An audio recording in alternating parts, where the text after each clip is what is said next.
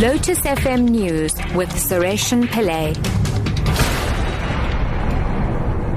11 o'clock today, the South African government has defended the raids conducted by police, the army and home affairs. Government has once again been criticized for arresting suspected illegal immigrants. In the latest raid, about 400 immigrants were arrested last Friday during an operation in the Johannesburg CBD, including at the Central Methodist Church, a well-known shelter for refugees.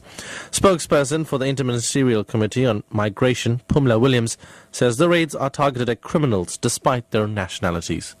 As a South African government, we will continue, and we have been assured by the police that all the raids have been done in the most humane way. We have a problem with also some of the companies that are employing people violating the labor relations issues.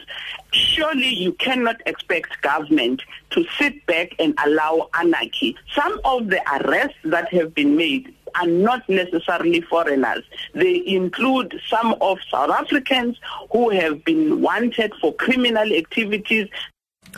The African Farmers Association, AFASA, says the Minister of Rural Development and Land Reform, Gugile Nkwinti's proposal has caught them by surprise.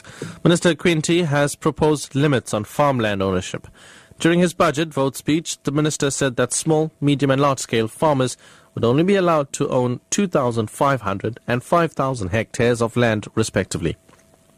AFASA Secretary General Aggrey Mahanjana says the organization seeks more clarity from the minister and will soon hold a meeting with him.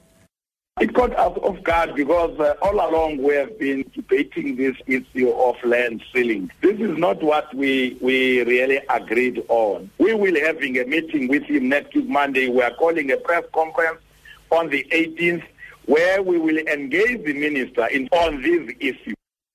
And finally, officials in Pakistan say that more than 40 people have been killed in an attack on a bus carrying Ismaili Shia Muslims in the largest city, Karachi. The officials said another 13 were wounded. Television footage after the attack showed the bus riddled with bullet holes. The BBC's Shahzeb Jillani reports. The bus was carrying about 60 people from Pakistan's Ismaili Shia Muslim minority. Officials said six gunmen on three motorcycles forced the bus to stop. They entered the bus and started shooting indiscriminately. After the bloodbath, the attackers are said to have escaped easily.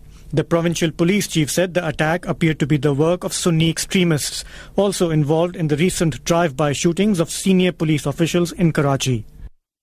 Top story at 11 o'clock. The South African government has defended the raids conducted by police, the army and home affairs. Government has once again been criticized for arresting suspected illegal immigrants. I'm Suresh Pillay, back at 12.